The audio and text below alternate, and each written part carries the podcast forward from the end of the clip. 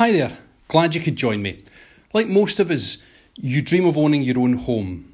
Feels amazing to come home from work and open your own front door, and I want to help you get there. Unless you're very, very rich, you will likely need a mortgage to get the keys of your first home. So, what exactly is a mortgage? Now, if you already know the answer to this, um, you might want to skip to the next podcast. But if you're unsure, I'll take the next 60 seconds or so and I'll tell you what you need to know about mortgages. So, what is a mortgage?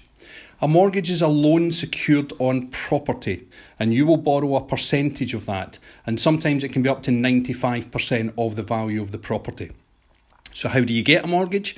You need to apply to a bank, a building society, or some other form of mortgage lender. How do they make the decisions? Well, it's based on a, a, a, group of your income, affordability, and also the property that they're going to lend on. Who's eligible for a mortgage? UK nationals, EU nationals, Brexit notwithstanding, but keep an eye on my podcasts. I'll update you when Brexit happens and we'll let you know if EU nationals can still buy. Expats, any non EU national with a permanent right to reside or certain types of visas. So if you fall into any of the above categories, I can help you. How long does it normally take?